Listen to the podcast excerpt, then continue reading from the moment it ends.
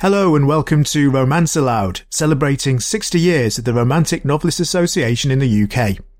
I'm Ian Skillicorn, and in this special podcast series, I'll be talking to RNA members about their own books and the authors from the association's 60 year history whose work means the most to them.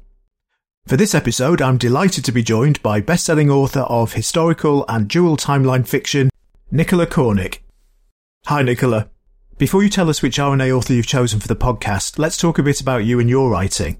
I know you've had a lifelong interest in history, but do you remember exactly how and when it came about?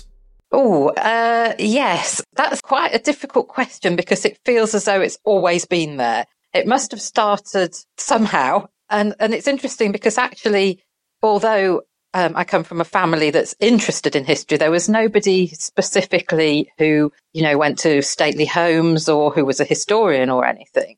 So in a way, it felt as though history was my thing. And I got into it uh, when I was very young and I've just been passionate about history ever since. I think partly I did have a very inspiring history teacher at school. She was just amazing, Mrs. Charry.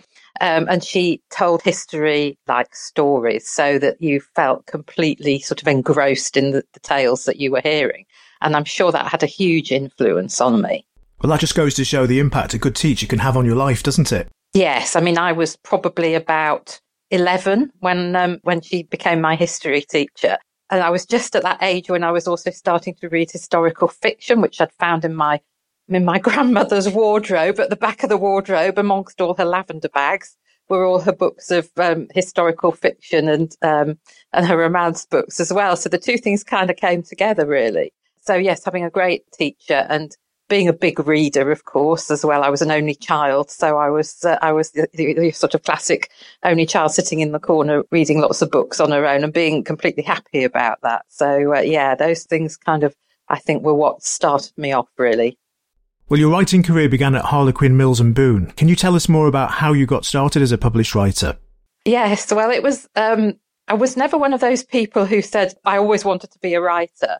I started writing when I was in my teens because I'd run through every single Harlequin um, I think they were called masquerade historical romances in those days. I'd found them in my local library and I couldn't understand why people weren't writing them fast enough to keep up with my demand for them, really. Uh, I didn't really understand how, how that process worked at, at that age. So I thought, well, I'll write one of these myself. And of course, I'd, I'd kind of grown up on Georgette Heyer's Regency romances as well. Uh, those, there was a huge pile of those in my grandmother's cupboard. So I thought, how hard can this be? So uh, I sat down to do that at about the age of 18. And, um, well, I was writing as a hobby, I suppose, and I wasn't really thinking about uh, wanting to be published. But by the time I'd finished the book when I was in my 20s, I um, I thought, well, I'll send this off to Mills and Boon, and um, and and hopefully they'll publish it. Well, not surprisingly, it wasn't as easy as that. So I sent it in, and after about a year, uh, I had a rejection letter from them, two lines, and it just said, "There's too much intrigue in this book and not enough romance," which is something which I think has come back come back to me later in my career. But anyway, but uh, so I thought, oh well, I put it on one side and I didn't think about it probably about two years because I was really busy doing other things and, you know, working and moving house and getting married and all the rest of it. Um, then I picked it up again. And I think something had changed then. I was really determined at that point that I was going to get published. So I revised it. I took out a bit of intrigue and put in more romance. And, uh, and they sent it in again and they sent it back again, rejected it for a second time, but with a much longer rejection letter this time, a whole page and a half of suggestions. And I think that was the moment when I thought, I can actually do this. Uh, and after that, nothing would have stopped me kind of revising that, that first book to get it accepted. Having said that, it took 12 years from when I first started writing it to when they published True Colours, which was my, my first Regency book. So the message to aspiring authors really is don't give up.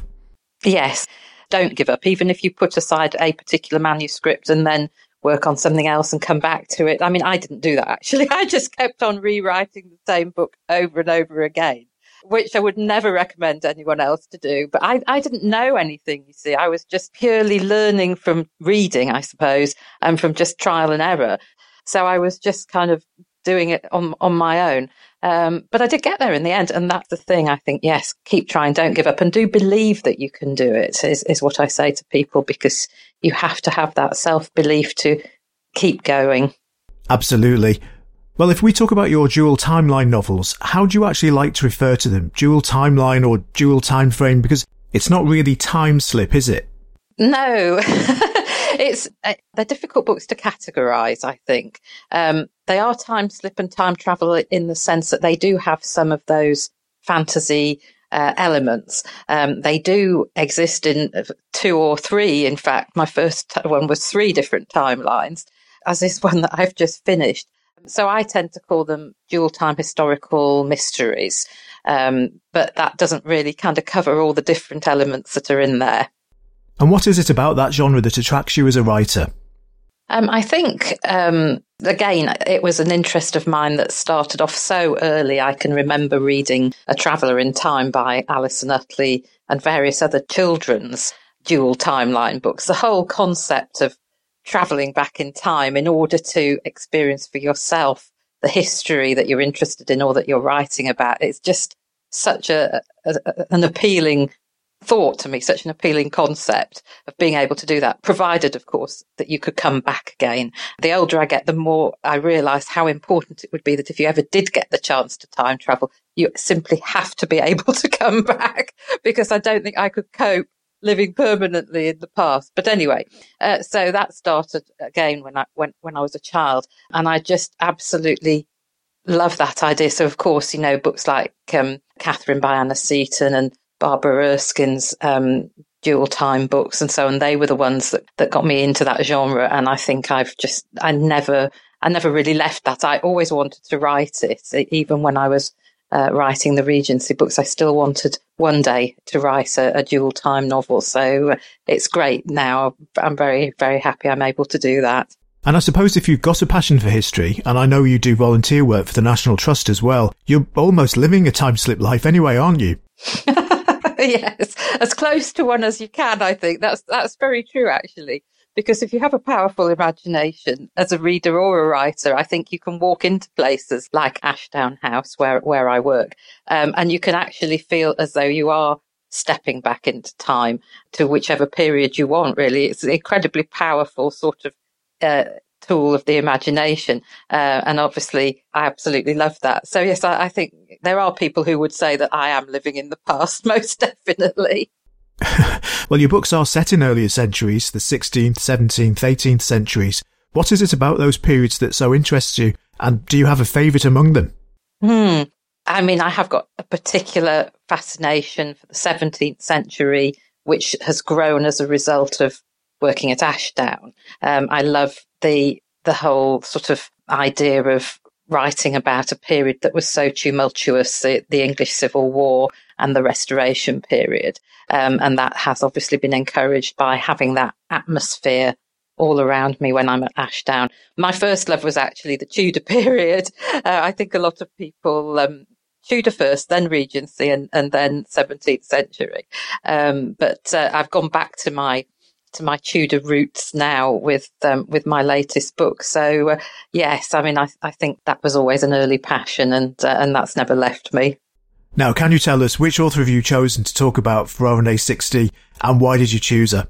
Yes, I've chosen Mary Stewart, one of my all time favourite authors, and of course, a, a long-time member of, of the RNA and such a very beautiful writer. It's not an obvious choice necessarily for a, a historical author, I think, but I learned such a lot from reading her books.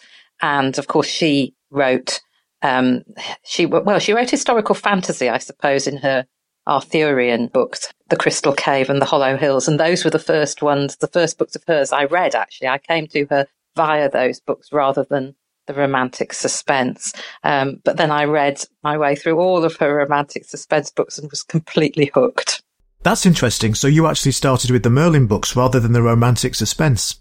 Mm, yes, absolutely. So, uh, yes, so, I started with the Merlin books and in fact with the second one of those. And I was grabbed both by, I think, the way she created characters because she, she's so good at creating very different but very very real and well-rounded characters that even today, you know, some of her books, some of her romantic suspense books can can be a bit dated in the sense that uh, everybody's smoking like chimneys, for example. But that doesn't actually affect the, the timeless quality of them. And her characters are, are amazing. But I think that for me, the strongest thing, and she shares this with other authors who I admire, like Daphne du Maurier and Barbara Erskine, this idea of how they create those uh, historical or fantasy or just other worlds, that the vividness of the atmosphere um, is something that I've always tried to emulate because I learned that from reading those authors and I think that they're masterly at it.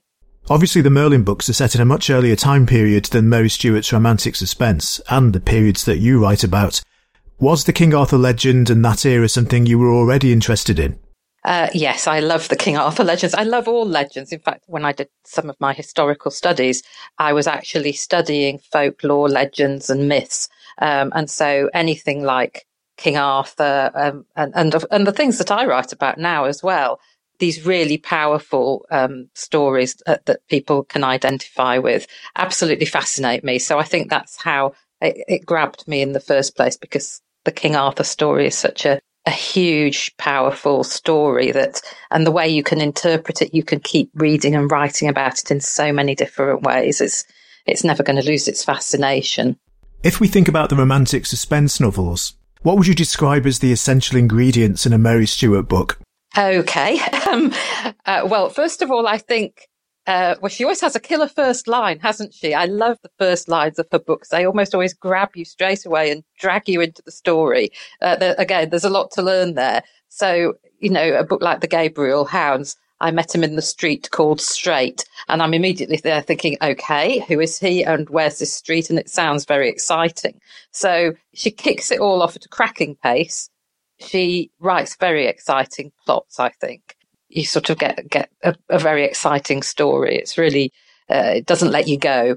Um, I love her characters as I as I mentioned, and and the atmosphere. I mean, some of the books she sets in Greece, for example. I'd never been there when I read those books, but I could totally feel what it would be like to be in, in the, that, that sort of climate, uh, it, the heat and, and the dryness of the, the countryside. And, and it's just so vivid. The books sort of crackle with life. So yes, it, do, it doesn't seem to matter whether she's writing about the Scottish Highlands or Greece or, or, or even Arthurian uh, legends. She's just got that terrific skill for creating that atmosphere. And I think that's a hallmark of all of her books. Now, I saw an online interview with Mary Stewart talking about her books, and she said that she was interested in natural beauty, and then you shove a few people in and they can get on with it. How important do you think the settings like Corfu, Provence are in a Mary Stewart novel? I hadn't heard that uh, quote, and I mean, I think she's underplaying what she does slightly there.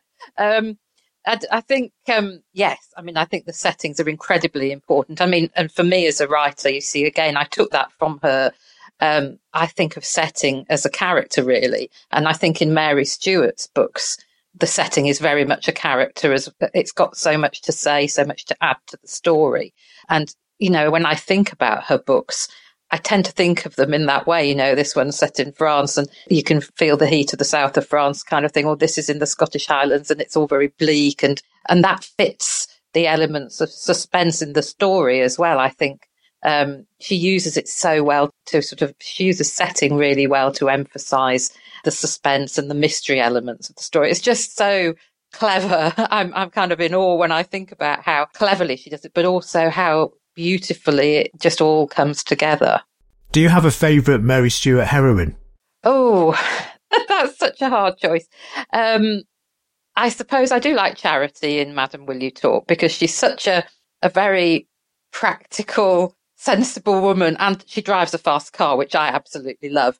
I do love the fact that um, Mary Stewart's heroines are that they're very they're they're very together. Most of them, you know, they're they're kind of they're, they're good, strong women. And I think that's admirable. Uh, so I really, really like her. So she's probably my favourite, but it's, it's always hard to choose with, with Mary Stewart. I think uh, I, I just, I, I do love all of her books. I've got all of them on my keeper shelf even now, and they're so tatty. So you, you never like to have to choose between your favourites, do you? yeah, I suppose it's a bit like asking someone to choose their favourite child.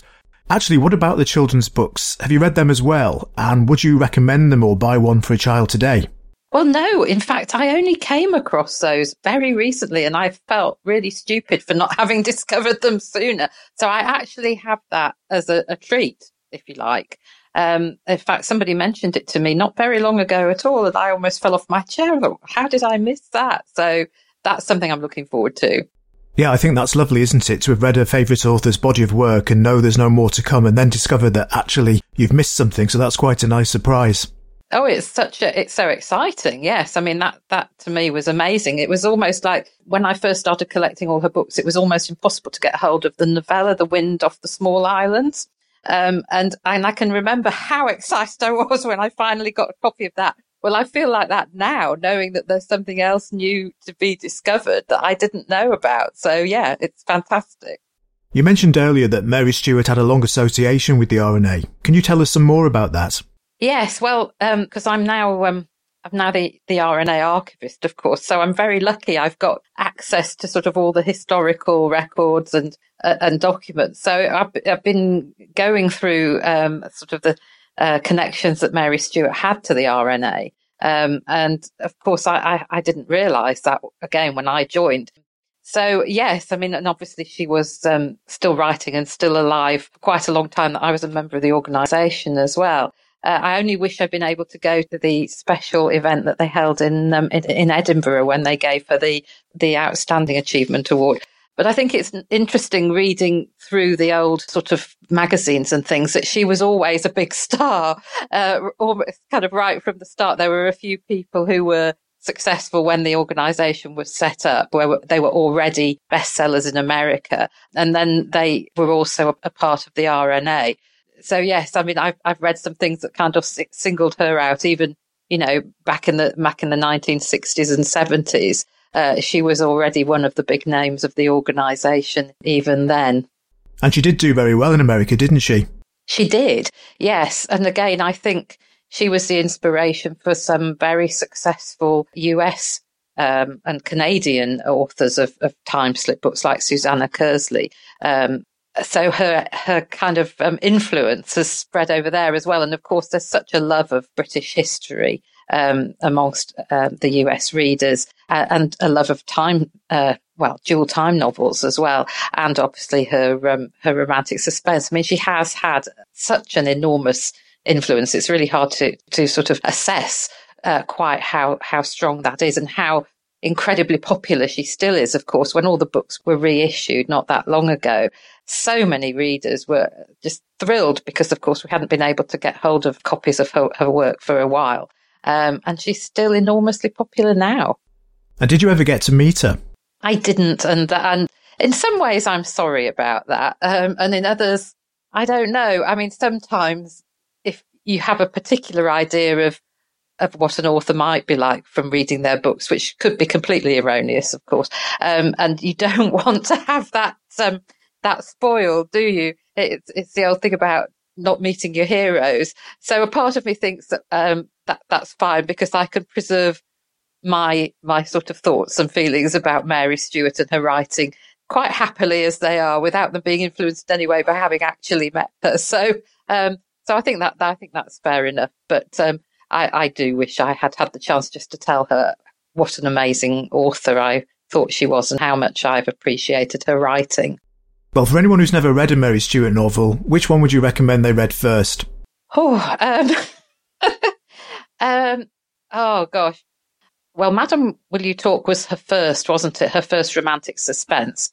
And I do think that that is a good one to start with. It was actually the first one of, of the romantic suspense books that I started with. Nine Coaches Waiting, uh, if you like sort of fairy tale uh, romances, is, is another one that um, that people speak very highly of. But everybody has their own favourites. You know, some of the ones that I would say are more difficult to get into. Other people have said, "Oh no, that's that's my favourite book." I mean, I think that's the pleasure of it. Pick one of them and and see how you how you get on. But I I would always recommend Madam Will You Talk as the uh, as as the way to get in. Um, uh, and then just like me, read every other one that you can get your hands on. well, to finish, if we can go back to you and the influence that the RNA has had on you. You're a former chairman of the RNA, and you mentioned earlier you're now the association's archivist. Could you tell us how you got involved in the Romantic Novelists Association in the first place and what it means to you? Yes, it was actually my first editor at Mills and Boon who said to me, um, "Are you a member of the RNA?" And I looked at her blankly and said, "No, I don't know anything about it." And I'm so glad that she mentioned it to me because, of course, uh, as soon as she did, I went off and joined up and found this community of of, of authors um, who were just. It, it was great, you know. I'm sure lots of people say this. You kind of find your tribe, and you feel, oh, there are people who understand how I feel about books and reading and writing, and there are people I can talk to about it. And I found that through the whole 20 plus years that I've been a member of the RNA, it is, um, it has been for me the warmest and most friendly and supportive organization.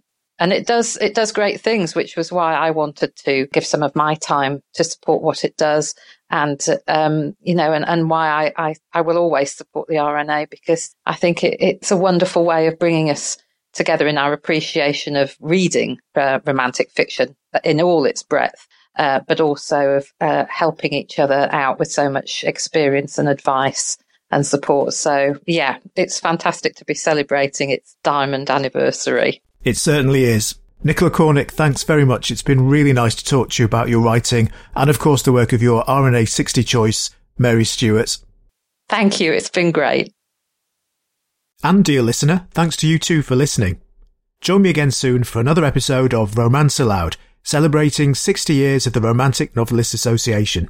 Don't forget to subscribe to the show wherever you listen to your podcasts. And if you've enjoyed this episode, we'd be really grateful if you could leave us a positive review.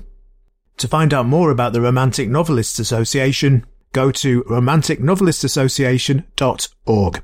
The show notes for this episode, with more information about Nicola Cornick and Mary Stewart, can be found at wyndhamaudio.com forward slash RNA. That's Wyndham, W-Y-N-D-H-A-M,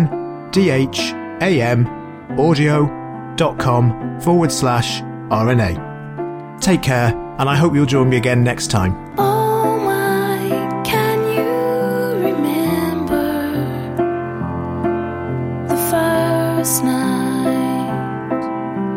写